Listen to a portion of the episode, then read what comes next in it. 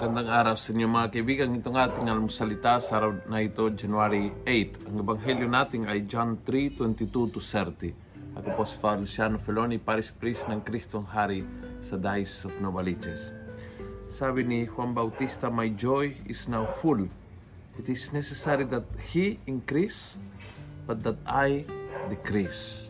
Napakaganda itong ugali ni Juan Bautista. Alam niya na na hindi siya Mesiyas, so aware siya ng kanyang limitasyon at siya ay natutuwa at nagagalak na si Jesus ay pataas na pataas pakilala, pinupuntahan ng mga tao, gumagawa ng himala. Si Jesus ay pataas at Juan Bautista ay tanggap na tanggap niya na ang kagalakan niya ay makita ang, ang kaibigan ng pinsan, ang hinirang ng Diyos na lumalaki, lumalago.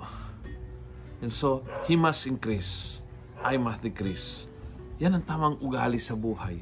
Yung tipo natutuwa ka na nakita mo na progress ang iyong mga uh, katrabaho. Nakikita mo na progress ang iyong mga kamag-anak. Nakikita mo yung progress ng ibang tao at hindi ikaw na threaten kundi natuwa.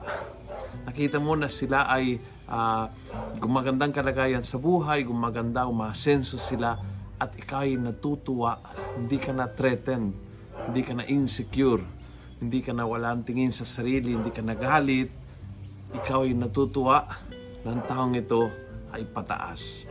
Humingi tayo ang biyaya na yan. Lalo, uh, habang tumatanda, dapat yung ugali ay correspond din yan. Habang tumatanda, mas natutuwa na nakita mo ang ibang tao na talagang umaangat sa buhay, gumagandang kalagayang umaasenso sa buhay.